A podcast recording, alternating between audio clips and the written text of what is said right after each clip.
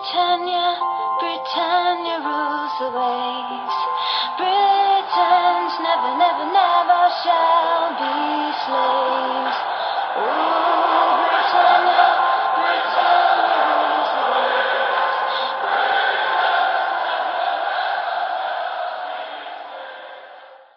Hej och välkomna till avsnitt 231 utav Svenska FPL-podden. Det här är ett gästavsnitt med Oskar Block från reducering.se, en utav våra stora samarbetspartners i eh, Svenska FPL-podden. Vi spelar in tisdagen den 2 augusti och vi kommer ju prata en hel del spel med Oskar eh, men även snacka en hel del om kommande Premier League-säsong och kopplat till fantasy såklart.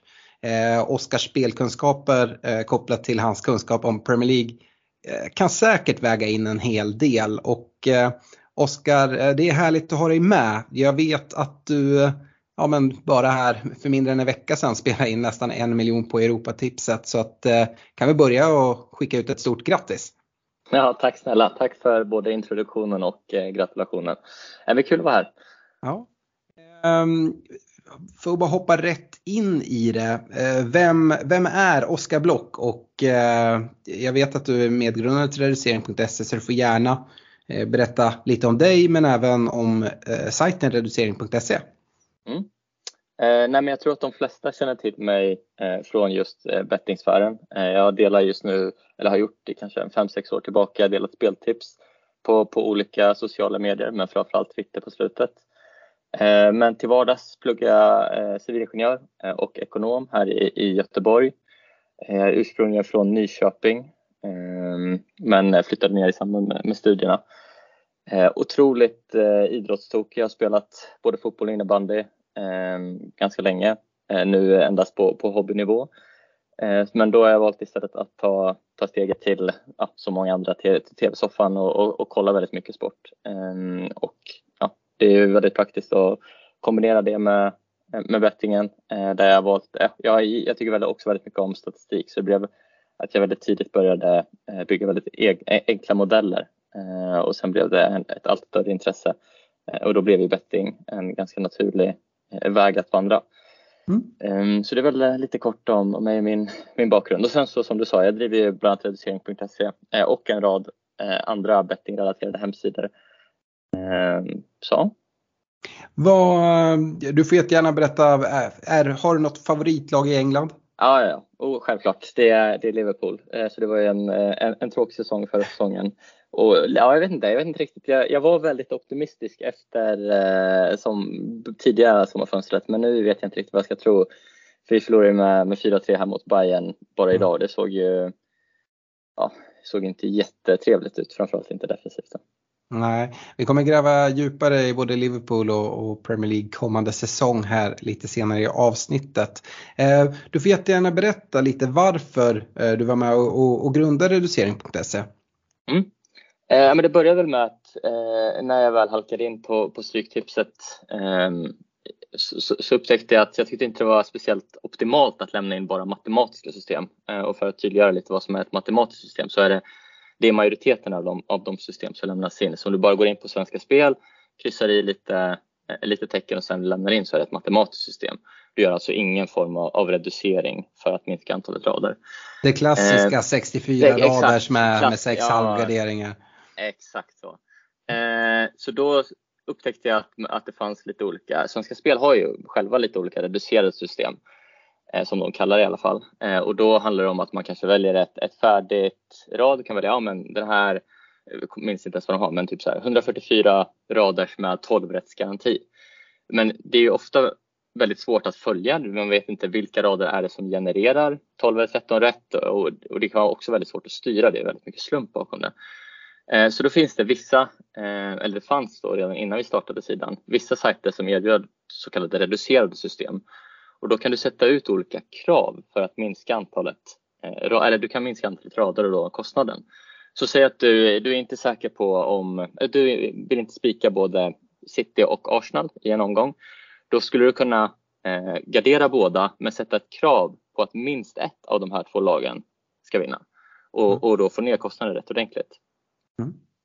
Eh, Så vi upplevde väl att eller jag i alla fall upplevde att de dåvarande sajterna som erbjöd den här typen av reducerade system var både rätt utdaterade, de hade rätt dålig användarupplevelse och man, jag saknade en del funktioner som jag tänkte, ja men det här, det här är nog något som jag hade velat ha och använda. Eh, så då började vi bygga eh, vårt egna reduceringsverktyg eh, och då landade i reducering.se som vi sedan har utvecklat en del sedan dess. Mm. Och värt att tillägga där är ju att eh, reducering.se är ju ett verktyg som man, man kan gå in och nyttja helt kostnadsfritt om jag förstått det rätt. Exakt. Eh, det var ju också lite, lite av, av grejen att jag ville ha det ska ju hjälpa både, både mig men också alla många andra. Så nu mm. ligger vi, vårt huvudfokus är ju ja, både att lära ut och få folk att förstå värdet av att spela reducerade system. Eh, och då är det ju ett självklarhet för oss att det ska vara gratis att använda. Så det är ingen kostnad alls för, för spelaren. Nej, och för egen del så är jag den här jag vet inte om det är typiska stryktipsspelaren som spelar 64 rader och eh, det har fortfarande aldrig blivit 13 rätt. Eh, kämpa på, harva på.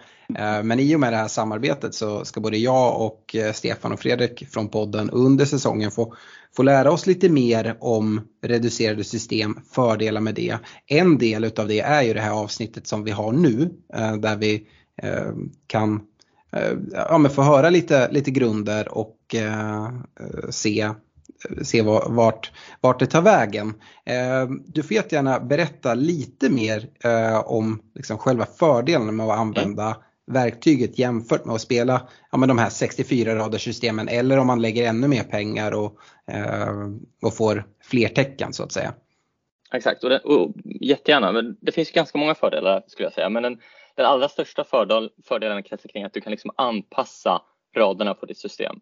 Så säg att du City möter inte, Luton borta och av någon anledning så vill du inte spika City i just den här matchen. Eh, om du då på Svenska Spel väljer kryss 2 matematiskt så kommer ju 50% av alla dina totala rader att sitta på krysset. Eh, och det är, det är inte alls optimalt. Du, du vill ju ändå ha en, en, klar övervikt på City även om du inte vill spika dem. Eh, och, och, just den här övervikten kan du styra otroligt enkelt på, på reducerade system. Så det skulle jag säga är den första fördelen. Eh, den andra fördelen är att du kan ta bort så kallade skräprader. Nu nämnde du att du aldrig har fått 13 rätt men de flesta som spelar Stryktipset på lite mer seriöst, då, då handlar det inte bara om att jaga 13 rätt utan de vill ju vinna i rätta omgångar. Man är inte intresserad av att få 13 rätt om exakt alla favoriter vinner och utdelningen blir 750 kronor.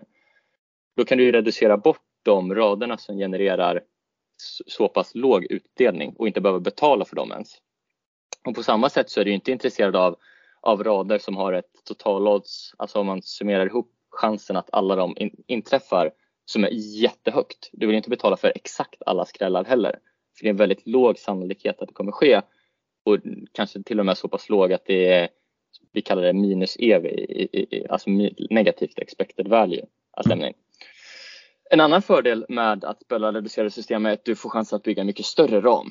En, en nackdel som, om vi säger att du vill spela ditt 64 kronors system, du kan ju utan problem bygga en ram på 500 kronor istället och mm. reducera ner den till, till 64 kronor. Jag brukar personligen ligga på en reduceringsgrad på när, ofta över 90 procent. Så då kan jag bygga ett system för 640 kronor och reducera ner det till 64 istället. Eh, så mm. du har ju chansen att, att ja, kunna bygga ett, mer, ett bättre system helt enkelt. Sen en annan, en annan eh, fördel är att det finns lite olika verktyg också som till exempel trender. Eh, nu är det kanske inte aktuellt om man bara lägger 64 kronors system men om, om man tänker att man ska vara vinnande på Stryktipset på sikt då är det ganska viktigt att man inser att man tävlar inte bara, man tävlar mot folket. Liksom. Det handlar ju om att mm. se vilka som är överstreckade och understreckade. Men det handlar också om att inse vilka, vilka trender det är. Så om, om de stora systemen de lämnar in de, ja, senaste, de sista tre timmarna brukar man säga. Eh, och då kan det vara väldigt bra för dig som spelare att veta, okej okay, men hur spelar de stora systemen nu sista timmen? Det kanske alla kanske går på den här superunderstreckade Brighton för, och då kanske det är bra för dig att ta en annan spik så att du liksom hittar den här unika raden. Eh, ja, då, sen finns det också via live-rättning, notiser, eh, mycket bra funktioner som du inte kan liksom använda om du bara spelar matematik. I'm Sandra, and I'm just the professional your small business was looking for. But you didn't hire me because you didn't use LinkedIn jobs. LinkedIn has professionals you can't find anywhere else, including those who aren't actively looking for a new job but might be open to the perfect role, like me. In a given month, over 70% of LinkedIn users don't visit other leading job sites. So if you're not looking on LinkedIn, you'll miss out on great candidates like Sandra. Start hiring professionals like a professional. Post your free job on linkedin.com/people slash people today. Så Mm. det skulle jag säga är de största, de största fördelarna. Det finns ju, finns ju massor att lära här hör jag direkt och eh, jag antar också att man kan, kan läsa sig till mycket av det här på, på er sajt. Ja, det stämmer. Eh, och det- låter ju säkert, det känns, när man väl hör det första gången eh, och när man kanske går in på sidan så kanske man blir lite överväldigad och kanske inte helt lätt att följa med. Men dels så finns det som du säger, det finns lite olika guider och förklaringar, förklaringar på, på alla grejer. Men sen får man också jättegärna skicka iväg ett mejl eh, och, och ställa vilken fråga som helst eller bara skicka ett DM till mig så, så hjälper jag hemskt gärna. Eh, för det är, när man väl kommer igång så är det, inser man att det är mycket lättare än man tror. Och man kan också börja på, det finns något som heter färgreducering, vilket är den vanligaste. Då, kan, då lägger man till exempel en, om vi säger att vi helgarderar både Arsenal och City och sen kan vi lägga en blå färg på just Arsenal-tecknet och City-tecknet och sätta ett krav minst en blå färg. Det är, det är den simplaste och det är väldigt lätt att, att lära sig. Eh, sen så man vill, kan man göra det mycket mer komplext men det är ganska lätt att komma igång. Eh, ett ännu lättare sätt att komma igång det är ju att spela Mm. andelsspel. Eh, Ja, precis. där, där man kanske inte själv går in och, och sätter raden. Och eh, i vårt samarbete har vi tänkt att här under säsong eh, komma med ett speciellt andelsspel eh, från oss i Svenska FPL-podden tillsammans med er på, på reducering.se. Och det är väl ganska självklart för många varför fördelen med att gå samman för ett större och slagkraftigare system är att man utan att behöva lägga tusentals kronor kan ha ett större system. Men eh, du får gärna prata mer om det, det också, fördelar med, med ett andelsspel och kanske en bra väg in innan man själv blir ja, expert på de här reducerade systemen och vill, vill bygga själv. Mm. Och det första och den, den tydliga eh, fördelen är ju precis som du säger, du får ju chansen att, att även om du bara vill lägga säg 64 kronor den här lördagen så har du ändå chansen att, att nå de lite större pengarna vilket är väldigt svårt om man bara ska, ska lägga ett 64 kronors.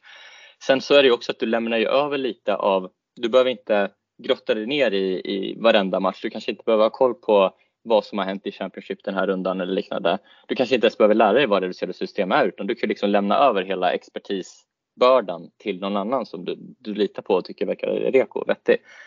Eh, det är också helt gratis så jag vet att vissa andelar eh, på, om man kollar till exempel på hästar eller liknande eller, eller ombudsspel, då är det ju en avgift kopplad till att du köper en andel. Men här är det ju liksom så att det är noll, noll kostnad för dig. Det är liksom ingen, ingen skillnad. Det blir all, alla pengar som går betalas inte systemet betalas också ut i samma proportion. Eh, så det är också en fördel. Eh, och det är ju ganska kul också att- jobba in ett system tillsammans. Så det kan ju bli rätt, rätt kul, eh, kul snack liksom i, i chattarna när det, när det bara är en match som återstår och man har ganska, ganska bra chans på, på de stora pengarna. Så nu, som till exempel nu i helgen när vi, då hade vi, då var det Bodö-Tromsö som var sista matchen eh, och tack vare kraven så satte vi faktiskt kvar på båda systemen med kryss 2. Vi, eh, så vi behövde alltså jobba en skräll och då vann ju, vann ju Tromsö till slut med 2-0 så det var en ganska rolig match att, att följa tillsammans där. Ja, jag förstår det. Eh, vi, pratade ju om den eh, vinsten här på Europatipset i söndags. Eh, och bara för att du, när, jag hör dig prata och du förklarar din, din bakgrund så förstår jag att du är mycket inne för statistik. Så jag gissar att du har ganska bra koll på ja, men, tidigare vinster och sådana saker också. Den här miljonvinsten som kom, kom nu i söndags, var det ett eh, lucky shot eller är det så att det har blivit lite eh, andra vinster också här eh, de, de åren här som det har spelats? Nej, det har ju absolut blivit, blivit en del andra vinster. Eh, Men det, det, som är, det som är viktigt att tänka på är allt, Stryktipset är ju ett, ett högvariansspel. Det innebär att det kan ju gå det kan gå ganska långt mellan träffarna men det gäller det, det enda viktiga är ju hur du presterar på tillräckligt lång sikt. Mm. Eh, och det är väl det jag tycker att ganska många eh, ja, men, profiler, vad man ska kalla det, i, i stryktipsvärlden förbiser eller man väljer inte att lyfta upp att liksom, ja, men hur mycket går det med net, vad är ditt netto liksom för ja, men ettårsperiod tre eller treårsperiod? Och det tycker det är ändå något som jag tycker att vi i teamet producerar en ganska duktiga med att ändå ha, vara transparenta och jag tror 2022 landade jag på totalt, tror vi är det 880 000 plus. Och då ska man säga att då är det ju för hela, för om man hade alla system och ofta har det ju automatiskt 50 andelar.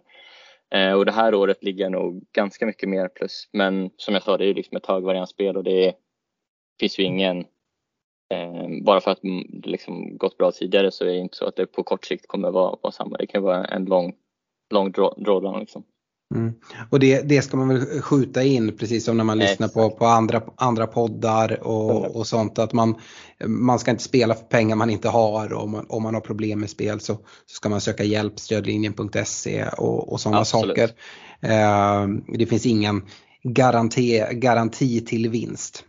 Absolut inte. Det är jättebra att du lyfter det och det tycker jag också något som ja, inte nämns tillräckligt på, ja, men om man kollar på betting Twitter och liknande, att jag uppmuntrar absolut ingen att spela överhuvudtaget utan det ska vara något som man tycker ja, men, som är kul och som man känner att man har råd med. Så det, mm. det är en viktig poäng.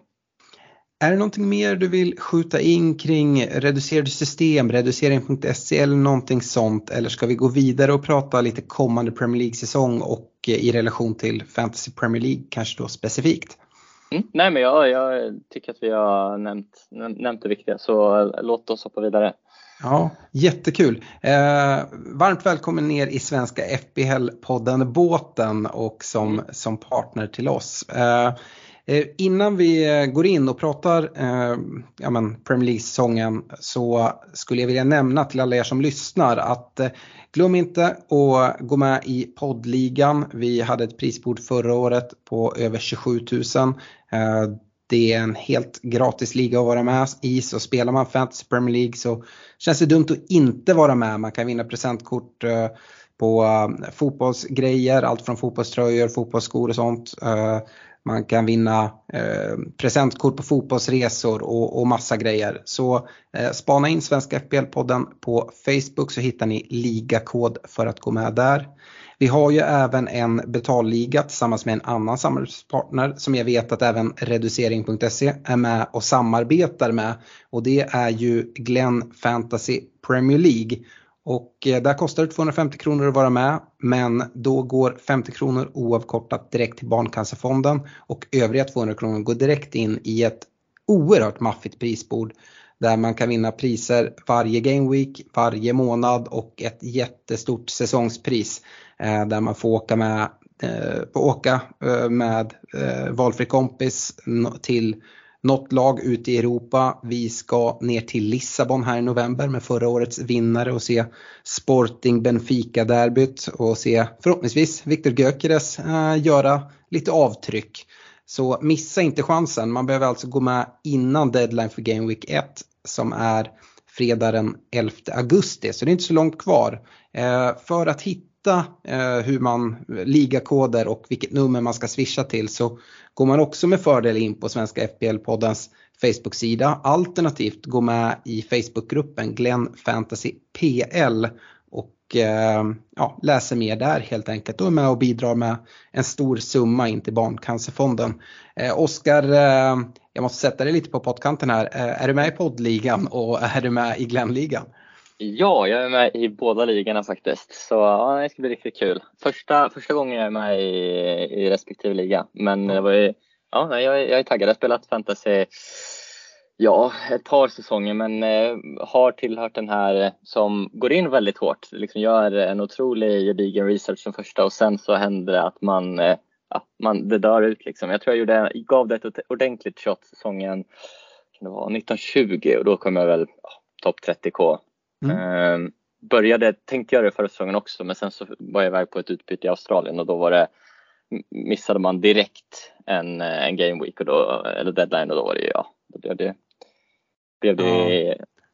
Nej, det, det, är inte helt ovanligt, men just därför skulle jag säga att Glenligan är en liga som passar ganska bra. Med månadspriserna, det är bra grejer. Eh, rejält fina månadspriser där man varje månad börjar om från noll. Så är man på utbytestid i mm. Australien så kanske man är borta eh, ett tag. Men sen kan man helt plötsligt eh, gå stenhårt in för mars månad och vinna en fotbollsresa för sig och en kompis. Och så äh, Glenligan slår jag ett rejält slag för. Äh, ska även passa på att nämna det. Äh, vi har ju äh, väldigt många Patreons som stöttar oss i Svenska FPL-podden. Stort tack till det. Patreon blir man via patreon.com svenska FPL. Man stöttar oss med 25, 35 eller 50 kronor. Och vi har i tidigare avsnitt sagt det att om man blir Patreon eller är Patreon till, vid Game Week 1 så är man med om en utlottning om eh, nästa års poddresa. Eh, och det jag kan slänga in nu dessutom för att fira att vi har blivit över 300 Patreons just nu så har vi beslutat att kasta in en till utlottning där vi tävlar ut tre stycken presentkort à 1000 kronor från unisportstore.se. Eh, så du kan köpa ditt lags matchtröja inför kommande säsong. Så uh, om du inte redan har gjort det, se till att gå in och bli Patreon. Patreon.com svenska FPL. Så är du med och stöttar podden men framförallt med i utlottningar, kommer in i vårt fina community och får möjlighet att få feedback på ditt bygge eller få lite, eh, ett skönt forum att hänga i helt enkelt.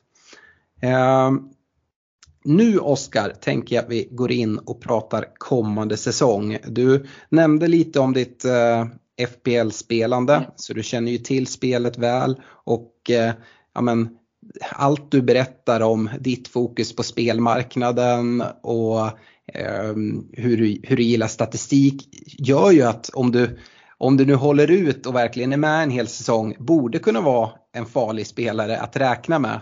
Eh, så jag tänker att det kanske finns lite anledning här att, att höra med dig ja, men generellt vad du har för syn på, på kommande säsong. Om det är Eh, specifika lag som du tror lite extra mycket på för den här säsongen eh, eller tvärtom lag som andra pratar upp som du är lite mer tveksam till eh, kopplande till ja, spel här för, för Game Week 1 eller, eller liknande? Mm.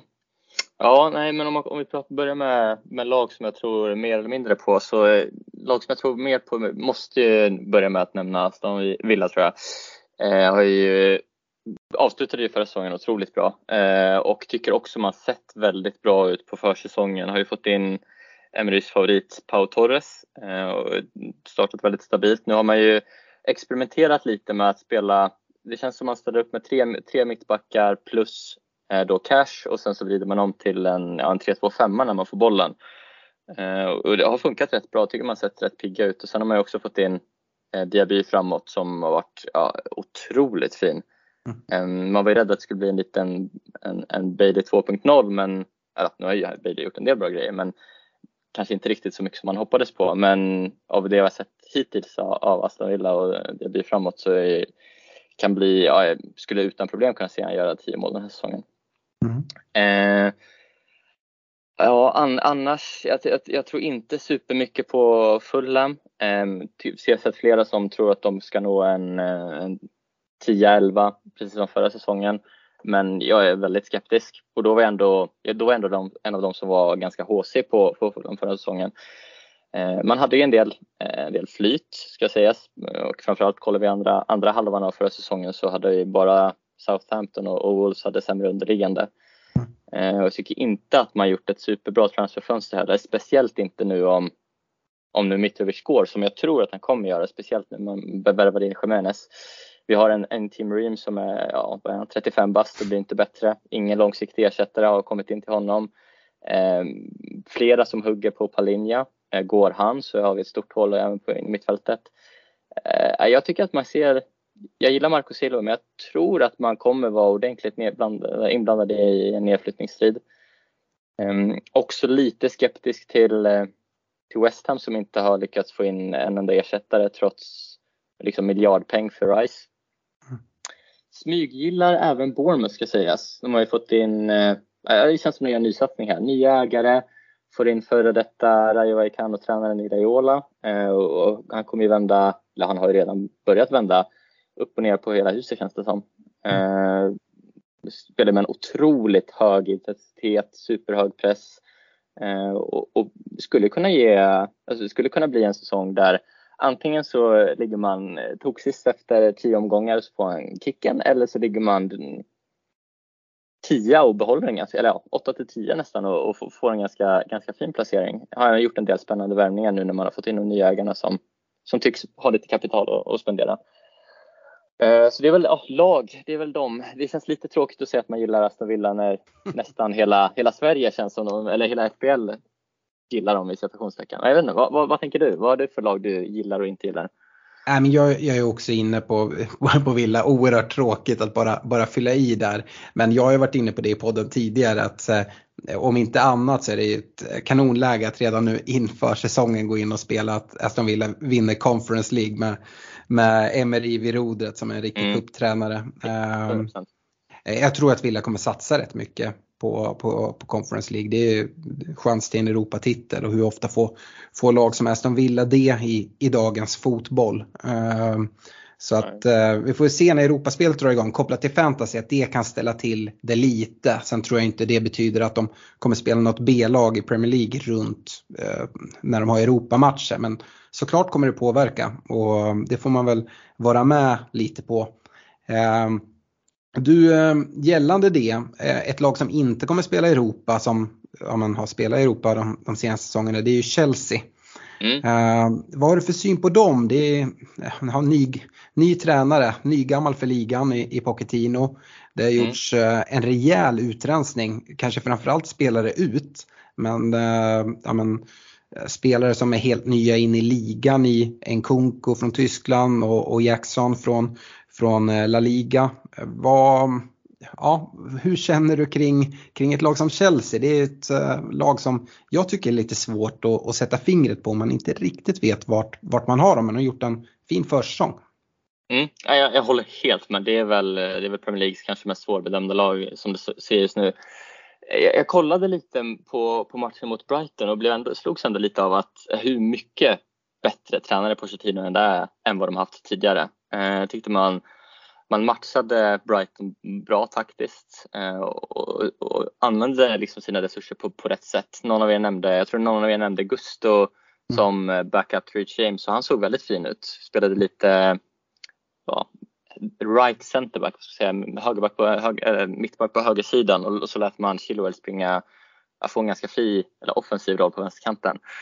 Eh, och det tyckte jag funkade ganska bra. Satte också lite bättre press. Den här Matsen som var i Burnley under Company förra året det känns som att han har tagit otroligt stora steg. Skulle kunna jag tror inte jag sett någon, någon nämna honom alls, varken på Twitter eller i något forum, men tyckte han riktigt bra. Om han fortsätter utvecklas i den här takten så kan han nog bli, ja, kan bli bra på sikt. Men om man tänker fantasyalternativ så är ju just Chilwell då som jag nämnde. Han tog ju, tar ju hörnorna från båda hållen tror jag han gjorde, mot Fulham i alla fall. Mm. Um, sitter på en del fasta. Men sen, jag vet inte, det är ju om hur, hur säker är man på, hur många matcher får han första sex? Får han, startar han alla fem? Eller alla sex? Eh, jag, jag, vet, jag vet faktiskt inte vad jag, vad jag tror helt ärligt. Men eh, sen har jag också filat lite på, ja, precis nu när vi spelar in, så jag vet inte om du såg det, men Arsenal eh, spelade ju match och då eh, var ju Jesus inte med i truppen och ska ha fått någon knäskada.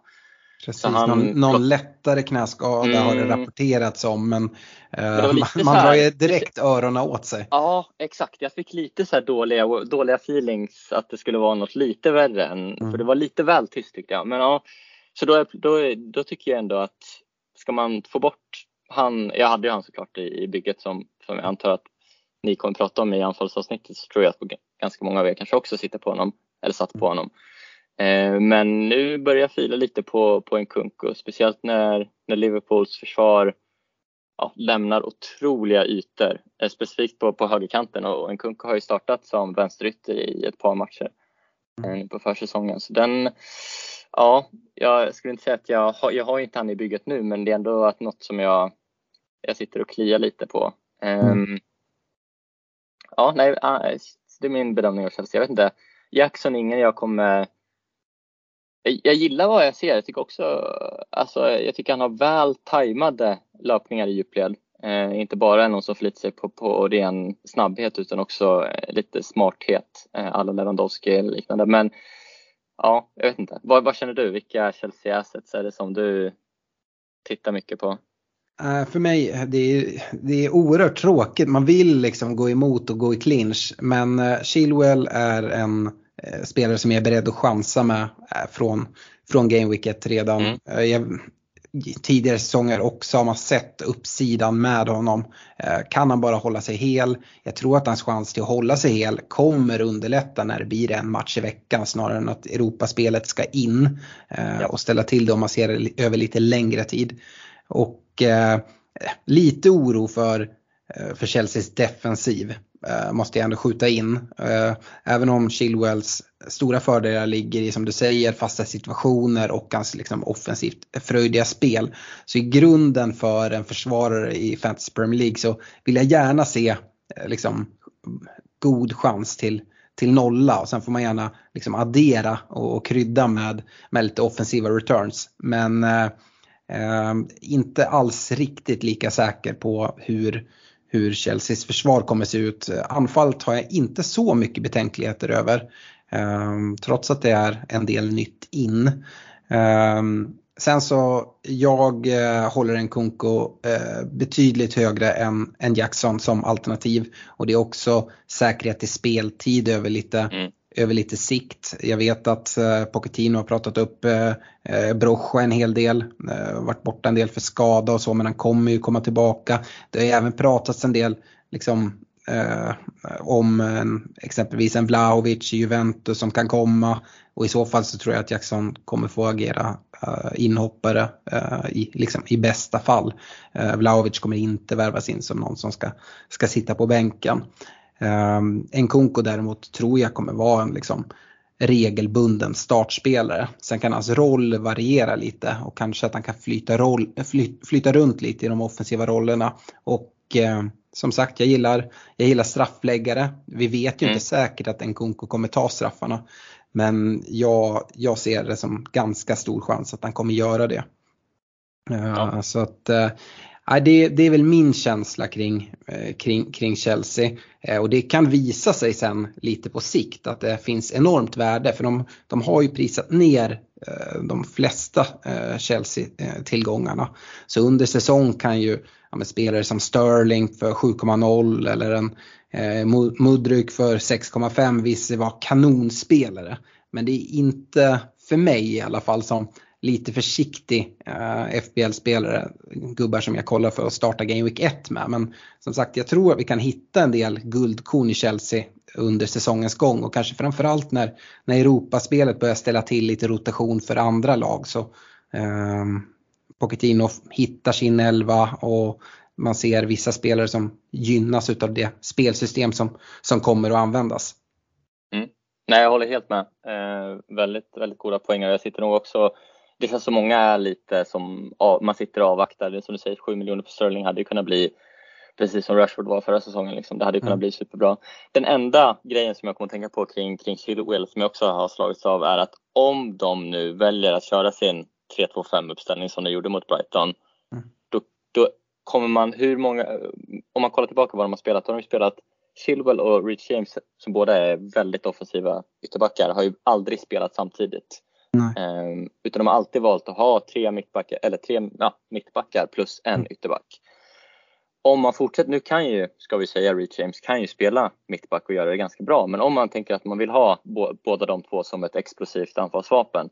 Då skulle det ju kunna vara så att de byter av lite och att då, då kanske inte Chilwell får lika många matcher från start som man kanske hade velat. Det är en liten bara mm eh, utropstecken. Men ja, nej, annars håller jag, jag håller helt med i, i mycket av det du säger. Mm. Mm, och, och, och, ja, förlåt.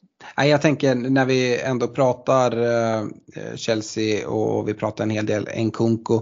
Eh, I ditt kära Liverpool har vi en Darwin mm. Nunez som är prisad exakt samma som Nkunku. Eh, ja. Jag ser att liksom, ja, men, åsikterna går isär lite på, på Twitter och, och motsvarande om det är ett bra alternativ eller inte. Du får gärna ge din syn dels på Liverpool mm. som lag, det har ju hänt en hel del här också. Eh, kanske framförallt på mittfältet men eh, sen också lite syn på, på liksom det offensiva getingboet. Jag och Fredrik, eh, Fredrik i, i podden som också är Liverpool-supporter, han Ehm, ja men jag vet inte om det är lite hjärta som går in att han vill, vill trycka in Liverpool-spelare medan jag är lite mer avvaktande kopplat till att, ja, men, osäkerhet kring, kring speltid. Ja, alltså det är, ja, jag skulle säga att jag är lite lik Fredrik där. Att det, jag lockas av många Liverpool assets, eller jag, jag, vill, jag vill ha in dem. Men jag vet inte riktigt om jag, om jag kommer lyckas. Om vi kollar Liverpools match nu här bara idag så var jag nästan, eller jag var ganska övertygad om att vi skulle få se Nunez igen från start. Men då satt han ju där på bänken i en elva som såg lite lik ut vad jag tror vi kan få mot Chelsea. Mm. Och då känns det som 7,5 att betala för någon som inte riktigt är helt säker att starta känns lite tungt. Men precis som, som Fredrik nämner så jag tror både att, att Nunez och Diaz som han gillar så mycket jag, jag tror att båda de utan problem skulle kunna göra en ja, Nunez tror jag skulle absolut kunna göra 15 mål och, och, och Diaz en 10 plus den här säsongen. Eh, och det handlar, det handlar liksom bara om att, att få den här bra starten och sen få fortsatt förtroende. Eh, men det är inget som jag kommer att sitta med, tror jag. Diaz kommer jag inte sitta med från början. Nunez tror jag inte att jag kommer sitta med. Ehm, kollar vi på, på Liverpool som lag så är det ju det stora problemet som alla ser är ju att man har ju ingen ordentlig sittande DM. Eh, man spelade ju med ett innermittfält med Curtis, eh, McAllister och eh, idag och då spelade Curtis som, som sexan och det var inte något som, ja det var det kändes som det var stora hav. Och nu var det inte bara Curtis fel liksom. Det var ju ytor framförallt på, på, på Trents kant men det, det, är ju ingen lösning. Och även om man vill ta in Lavia som det har ryktats om så tror jag inte att det räcker. Utan det behöver, ja, vi behöver kontroll, få kontroll på, på de omställningar som vi öppnar oss emot när vi ska sätta den här superpressen men inte kan när vi, ja, vi blir ju straffade. Äh, om vi inte får pressen direkt då blir vi, då blir vi straffade. Och det är där vi har haft, vi har haft Wijnaldum och Fabinho som har gjort det jättebra. De är ju två av ja, två väldigt duktiga spelare på att, på att läsa spelet och sen vinna bollen och hinna de här farliga omställningarna. Och när vi inte har den typen av spelare eh, med den typen av, av fysik och täcka ytor, då, då blir vi sårbara. Och det har vi mm. varit hela försäsongen.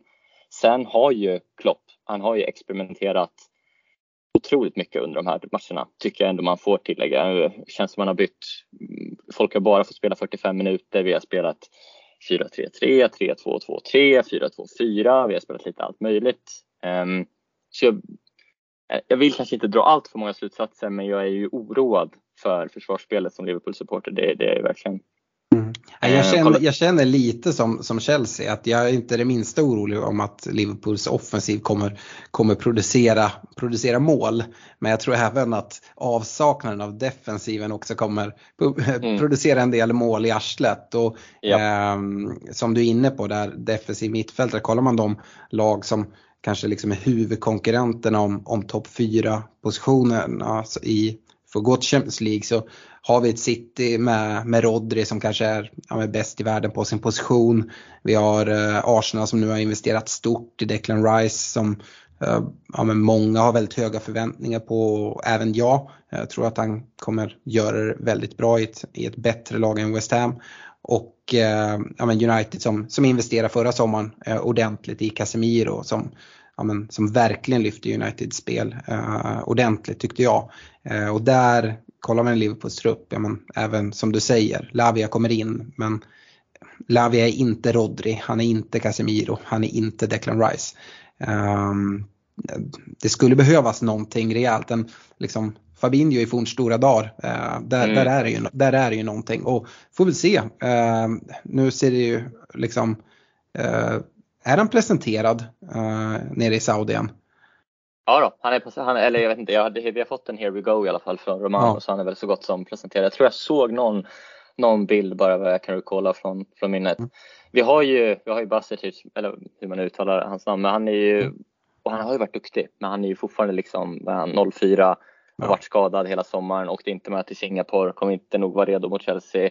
Är inte, det, är inte alls i samma liksom paritet som Casemiro, Rice, Rodri. Nej, så vi, ja, så jag håller med. Vi behöver, vi behöver någon. Mm. Och, och vi behöver en, vad som blev jättetydligt idag, alltså vi behöver en till mittback. Matip, mm. jag, jag har varit emot honom förut men nej, han håller inte på den här nivån längre faktiskt. Det är för dåligt. Nej. Uh, det är väl det som eh, gör det ganska självklart för mig i frågan om Trent eller inte sett till prissättningen på 8,0. Jag kommer inte gå dit uh, i starten i alla fall och sen så, nej, jag vet inte, jag tycker det finns så mycket värde på annat håll. Hur ser du på i övrigt, liksom, det är ju en liksom, knäckfråga också, Mohamed Salah eller, eller inte i ens FPL-bygge? Mm, nej, jag, jag har inte valt att gå på, på Salah-tåget. Jag tror nog att jag kommer starta helt utan Liverpool-spelare faktiskt i truppen, vilket ja, det känns väl lite, lite tråkigt, men det är mm. nog, jag tror nog att det får bli så. Jag är väl, jag lyssnade på ett eh, avsnitt kring, kring mittfälten och håller väl med i, i, i mångt och mycket. Eh, det blir nog att jag kommer sitta med, kanske vi får se om jag kanske bara sitter på Bruno och inte Rashford, men det kommer vara två 8,5 och två 6,5 och en 7,5 skulle jag tro. Um... Selling a little or a lot? Shopify helps you do your thing however you cha-ching. Shopify is the global commerce platform that helps you sell at every stage of your business. From the launch your online shop stage to the first real life store stage, all the way to the did we just hit a million orders stage. Shopify is there to help you grow. Shopify helps you turn browsers into buyers with the internet's best converting checkout. 36% better on average compared to other leading commerce platforms because businesses that grow grow with Shopify. Get a $1 per month trial period at shopify.com/work. shopify.com/work. Burrow's furniture is built for the way you live.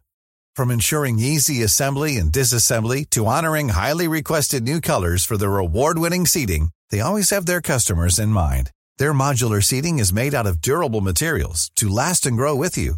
And with Burrow, you always get fast, free shipping. Get up to 60% off during Burrow's Memorial Day sale at burrow.com slash ACAST. That's burrow.com slash ACAST. burrow.com slash ACAST. För att jag, jag, jag tror inte jag vill lägga de pengarna på, på Sala eh, när jag ändå kommer sitta med kaptenen på Håland de flesta, på de flesta gameweek. Det känns som det är lite det skapar också en ganska dålig, dålig dynamik. Så nej, ingen, ingen Liverpool-spelare för mig. Mm. Eh, innan vi lämnar eh, ditt Liverpool så tänkte jag, tänkte jag säga det gällande Darwin Nunez. Det som jag ändå mm. har gillat med honom eh, det är ju att han under försäsong har spelat central nia ja. i stort sett hela tiden. Att han inte kommer ut på vänsterkanten som han gjorde i väldigt många matcher förra säsongen. Dessutom har ju länkspelet med Salah sett oerhört bra ut. Så att det finns ju absolut case för att, för att gå för Darwin Nunez. Men det, det som är är just de där minuterna. Att uh, det är fler spe som... Uh, speciellt när Gakpo gjorde mål idag från, ja. start, från start där. Ja, nej, jag, jag håller med. Det är jättebra. Alltså, ja, det är väl uh, ett tvegat svärd att vi har så pass många anfallsmotorer. Men för hade Nunez haft en mer bofast roll så tror jag att det hade gynnat hans självförtroende och output. Mm. Uh, mitt här är United nämnde du lite kort mm. där i uh, Bruno Fernandes och kanske att du inte skulle gå på en Marcus Rashford. Jag sitter ju i båten att jag ska jag gå på någon av dem så vill jag ha Rashford. Uh, så du får gärna utveckla eh, tankarna där lite. Ja, alltså det är väl ingen, jag ska inte säga att beslutet taget eller liknande, men det handlar väl om att givet att nu eh, Höjlund kommer in så tänker jag ändå att Rashford kommer utgå mer, mer från kant. Han kommer ju absolut fortsätta gå mycket i, i djupled, men jag tänker ändå att kanske inte blir riktigt lika många superfarliga, han kommer fortfarande komma till många målchanser, men lika många av de här ja, men över 0,3 XG chanserna eh, som han kanske har fått tidigare säsongerna. Samtidigt som vi har Eh, Bruno på, på straffarna som ni såklart har nämnt eh, tycker också att han sett ut som, jag har inte sett United så många av, av träningsmatcherna men av det jag läser eller kollat highlights så ser det ut som att han utgår lite högre. Det är en, vi vet ju inte om han eller Mount hur man kommer att alternera dem riktigt men jag, jag, min syn är att han har startat lite, lite högre upp i banan än, än just Mount. Eh, och då tror jag ändå att han har en rätt hög eh, output i sig jag, jag, tog faktiskt spel på just Bruno Fernandes att göra minst nio mål den här säsongen. Mm. har ju nått XG högre än, än så alla de tre senaste säsongerna och dessutom fick ju United som ni nämnde här om avsnittet färre straffar än man borde fått och än man snittar generellt eh, förra säsongen. Så med, med Höjlund uppe tror jag också man kan få några fler, fler straffar faktiskt. Så det, är ingen, ingen supertydlig conviction ska sägas men just nu mm. sitter Bruno på, på mittfältet med vice kapten. Mm. Nej, inte den här rundan men eh, kommer nog få det. Ja, Nej, spännande. Ehm, det finns mycket att, prata om och man kan hoppa in i exakt alla lag. Ehm, men mm. någonting som jag tycker är intressant, eh, vi har redan varit inne och pratat om några av nyförvärven som kommer och är nya in i ligan. En Kunko, Jackson, snuddar lite vid Höjlund, Soboslaj kanske nämndes. Du pratar Bournemouth, vi har en Justin Kluivert eh, mm. som har kommit dit.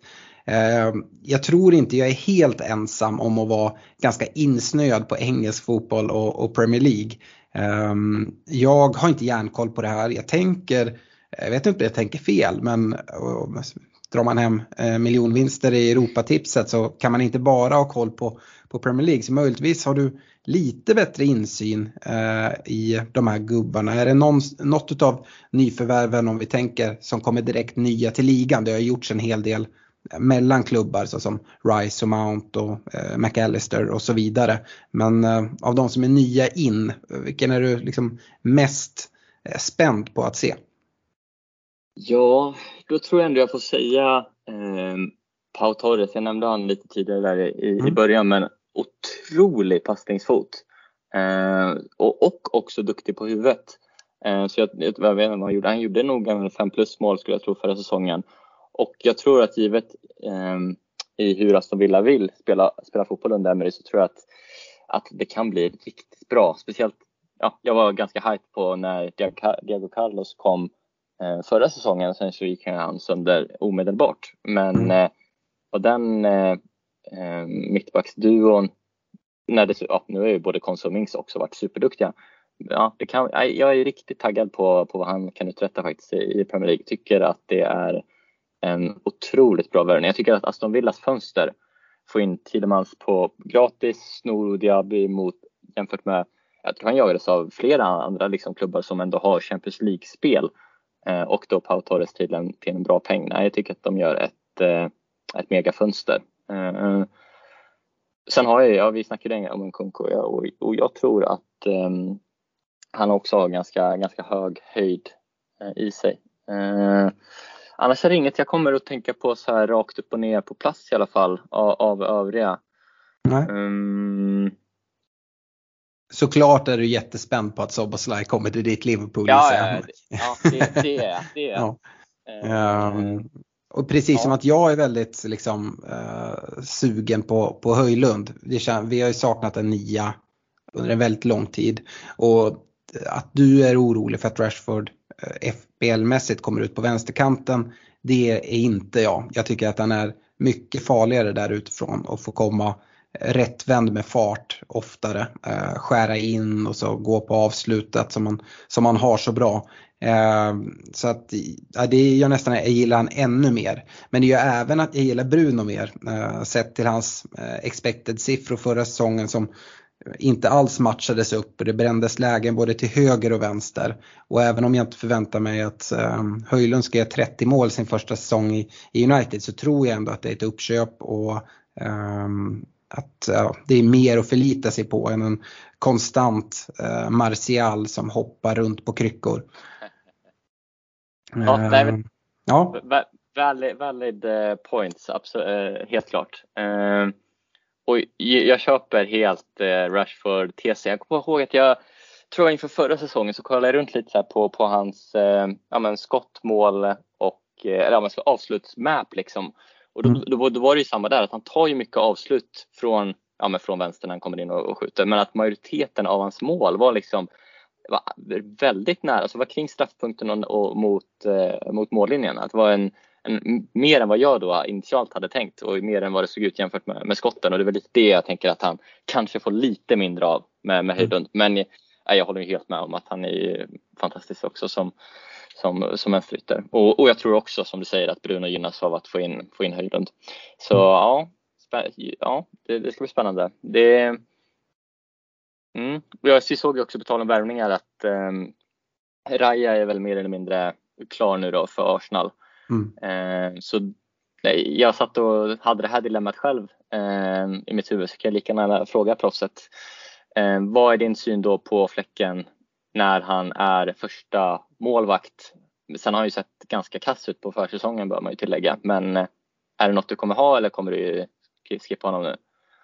Alltså egentligen har inte så mycket ändrats även om Raja, Raja lämnar. Jag, jag tror att Fläcken var tilltänkt första målvakt oavsett. Mm. Men såklart gör det hans plats ännu säkrare. Uh, har väl inte haft en kanon uh, försäsong på något sätt. Jag tror däremot inte han liksom har spelat sig bort från platsen. Uh, och uh, är det så att Raja går, tycker jag att Fläcken är ett bra alternativ. Ehm, Brentford kommer få en del skott på sig. Eh, han kommer inte hålla lika många nollor som, som topplagen men som vi har varit inne på i framförallt målvaktsavsnittet att det är ju inte bara nollor som, som avgör vem, vilken FBL-målvakt som tar flest poäng. Um, och uh, det frigör ju också platser. Att inte då ha en eh, liksom Onana i United gör ju att man kan ha tre utespelare från United. Det kanske man inte vill starta med men någon gång under säsong kanske det är läge för det. Eh, samma om man går på, på, um, på Arsenals målvakt, om det nu är Ramsdale eller Raya. Um, så att, ja, vem, vem, om vi, när vi är halvvägs in i säsongen, vem har första spaden? Ja, alltså det, jag tycker det är en oerhört svår fråga. Det beror nog lite på hur, hur eh, säsongen har gått och liksom hur det har artat sig. Um, på något sätt jag vet inte om det har skrivits något om summor för Raja. Men jag tror även om man har ett år kvar så är det ändå en hel del pengar det rör sig om. Mm. Uh, jag, tror att, jag tror jag läste något om att de ville ha 40 eller 50 mm. miljoner eh, pund då, men ja. att han går för mindre, men jag vet inte.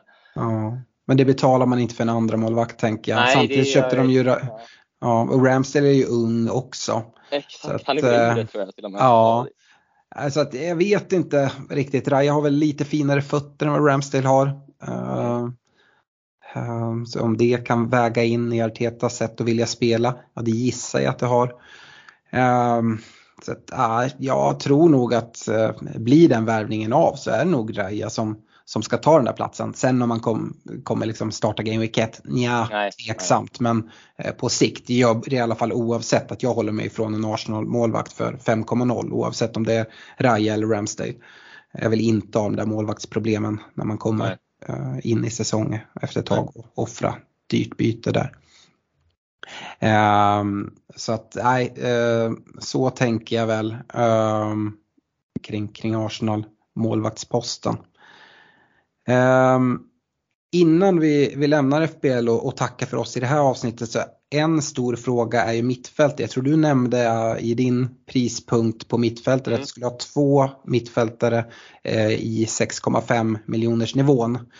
Yeah. Uh, här har vi ju eh, väldigt många spelare att välja, välja av, eller i alla fall ett gäng. Vi har mm. Brighton mittfältarna i Mitoma är väl den som är mest populär just nu. Eh, vi har en Pascal Gross, vi har en Solly March, vi har en eh, Mboemo i Brentford eh, som vi förväntar oss tar straffar och eh, ja, i vissa eh, matcher som jag var inne på mittfältsavsnittet kanske kommer spela eh, som mer utpräglad striker. Eh, ja. Även om vissa finns där. Eh, och sen så har vi en Esse, apropå straffläggare i Crystal Palace som har sett fin ut på försäsongen. Eh, DVY nämnde du i Villa, 6,5 också. Eh, I den här djungeln av 6,5 spelare, vad, vad tycker du vi hittar liksom, det bästa värdet? Ja, jag, jag tycker att den som, jag har en som jag känner mig ganska trygg i som första och sen så har jag pendlat mycket i den andra. Jag tycker att Mbuemo ska in till, till 6,5. Eh, precis som du säger tar han straffar och i, emot de sämre lagen kommer ju Brentford spela sin 4-3 och då kommer han utgå från kanten och det tycker jag passar helt perfekt att ha han och sen vissa i, som, som nummer 9. Eh, och sen mot de bättre lagen när man kör sin 5-3-2 så utgår han ju från, från anfallet och, och har ändå det gör att han blir ett ganska bra viable option. Och jag tror att han har ja, jag tror att man kommer få, ja, jag tror att det kan skada att inte sitta på honom. Sen så vet jag inte om man kommer få spela första matchen nu mot Spurs, även om det är hemma. Men sen så har vi ju tre rätt fina matcher eh, då han nog kan gå in och få några viktiga poäng. Sen den andra, andra posten, då är jag betydligt mer eh, tveksam ska sägas. Jag tror att när, om, om du frågar igen om tio omgångar så tror jag att jag kommer ha Diaby, men jag kommer inte starta med han. Utan jag tror ju att jag kommer ta det tråkiga picket Eh, med Mitoma, tyvärr. Ehm, men eh, jag har ingen jättestark conviction. Det finns ju otroligt många bra möjliga alternativ här. Eh, jag vet inte, vilka två hade du valt från? Om du hade suttit med två 6,5 prispunkter och ska ta två, vilka hade du plockat till Game Week 1? Ja, nej men lite sådär som jag har varit inne på tidigare. Jag är försiktig på att hoppa på de här nyförvärven som dessutom är helt mm. nya in i ligan. Så därför avvaktar jag kring, kring, kring det vi, jag tycker han går bort lite av den anledningen. Dessutom kanske inte det absolut bästa uh, inledande spelschemat.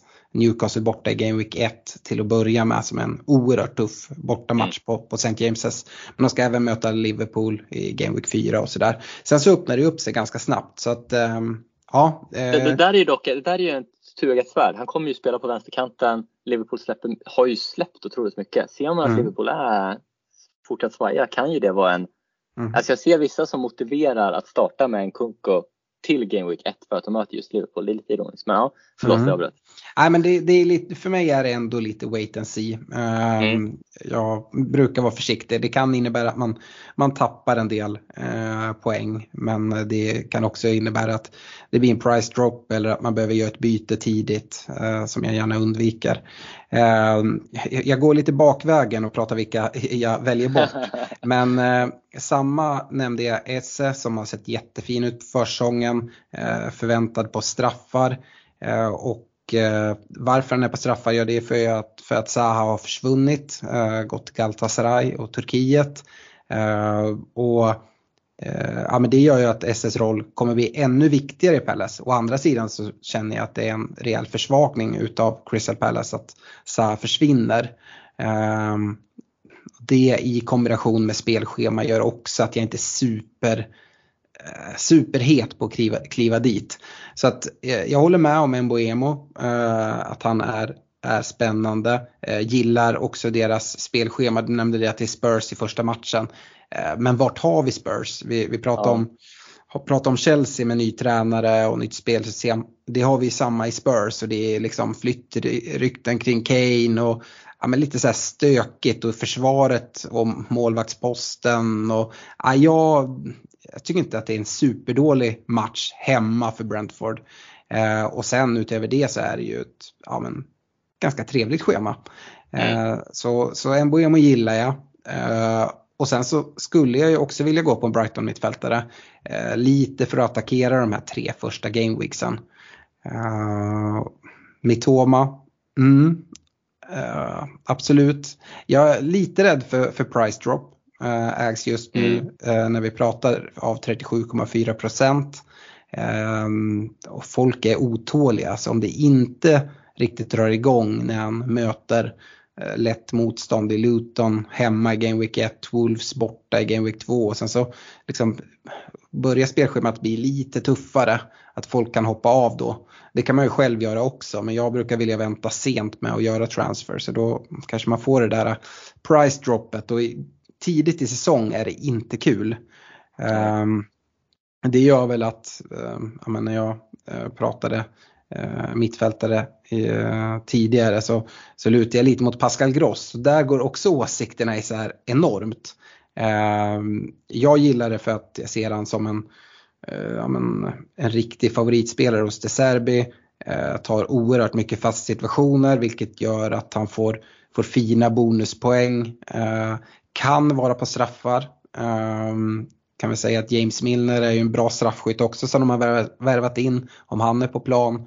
Joao Pedro kan ta straffar men det har vi sett Gross göra också och Brighton fick oerhört mycket straffar förra året. Då drog ju McAllister in dem eh, på löpande band och ehm, Ja, det är ju mycket utav anledningen till att McAllister tog så många poäng förra säsongen. Ehm, så att, eh, ja, lite sådär Pascal Gross. Sen, hans roll, jag tror han kommer starta i stort sett alla matcher men exakt på vilken plats i Brighton det, det, är lite oklart. Men jag gillar Gross. och sen mm. Solly March då, han är lite förbisedd också men samtidigt så har han under, jag tror han har gjort 45 minuter under försäsongen. Ja, han har inte medverkat så mycket. Jag tror att han spelade första mot Chelsea, men annars har jag inte sett honom spela alls. Ja, jag tror han spelade en halvlek då. Och sen så tror jag han har dragits med någon skada. Eh, mm. och det gör ju att man inte riktigt vill gå dit till Game Week 1. Så jag förstår att ägandet på Mitoma är o, liksom högt. Eh, men ja, kan inte riktigt bestämma mig. Eh, I mitt upplägg just nu så kommer jag bara ha en 6,5 mittfältare. Och då är mm. frågan för mig, Ska jag liksom täcka Brightons fina tre matcher eller ska jag gå på, på en Boemo äh, endast som ja. äh, jag tror liksom jag kan sitta med under en längre tid. Um, mm. Just ja, nu är det en Brighton mittfältare där men jag, jag lutar liksom ju mer ju mer jag tänker på det mot en Boemo i alla fall. Mm. Kan jag också tillägga att Gross har ju startat som eh, just ytterback i, i två av tre försäsongsmatcher. Ja. Men har ju som du sa, han tar ju dem fortfarande mycket fasta och jag tror ju att jag tror att han tar första straffen mm. trots att man vill ge Joao Pedro självförtroendet. Men ja, ja det, är, det är knivigt och det blir ett, det blir ett dilemma. Uh, jag sitter lite i, ja, inför, ja, inför idag så satt jag med både eh, Jesus och Nunez. Mm. Så eh, lär ju byta, byta ut båda dem och då kanske det blir att man har en miljon extra till att ja, lyfta upp en Mitoma till en Foden eller liknande. Mm. Eh, men jag får ju lyssna på vad ni säger i, i anfallsavsnittet sen eh, innan jag, innan jag gör något förhastat. Ja absolut, det ska du göra precis som alla ni andra lyssnare som, som lyssnar på det här avsnittet. Eh, Eh, stort tack eh, för idag Oskar. Eh, innan vi avslutar, det här avsnittet har ju varit i samarbete med vår nya partner reducering.se. Se till att hålla utkik över när det första andelsspelet dyker upp. Vi kommer såklart nämna det här i podden när det är dags. Och det är ju snart dags för Game Week 1 och det blir ett fint stryktips där. Övriga partners till Svenska FBL-podden som det ser ut just nu är Glenn Sportsbar som vi har nämnt med Glennligan. Gå med där, ni vill inte missa det. Eh, vi har även Unisport Store som är med och vi kör utlottning. Som sagt, här jubileum Patreon-utlottning med tre presentkort à 1000 kronor eh, hos dem. Men som lyssnar till eh, Svenska FBL-podden har du även 20% rabatt på ordinarie pris vid köp för minst 500 kronor fram till eh, sista augusti. Du uppger koden FPL-podden i kassan där. Du handlar upp din svenska FPL-podden merch på netshirt.se och eh, ja, så är det med det. Oskar, som sagt, stort tack för att du dels eh, lär oss om reducerade system och eh, eh, andelsspel. Men också stort tack för att du delar med dig av dina tankar kring ja, men Premier League-säsongen och Fantasy Premier League-säsongen 23-24. Ja, stort tack själv. Det var superkul att, att vara här. Jättetrevligt. Mm. Eh, vi eh, kommer höras mer här framöver men eh, tills dess så får du ha det bra ni som lyssnar, även ni och eh, fortsätt fingra på era FBL-byggen inför Game Week 1. Ha det bra, hej!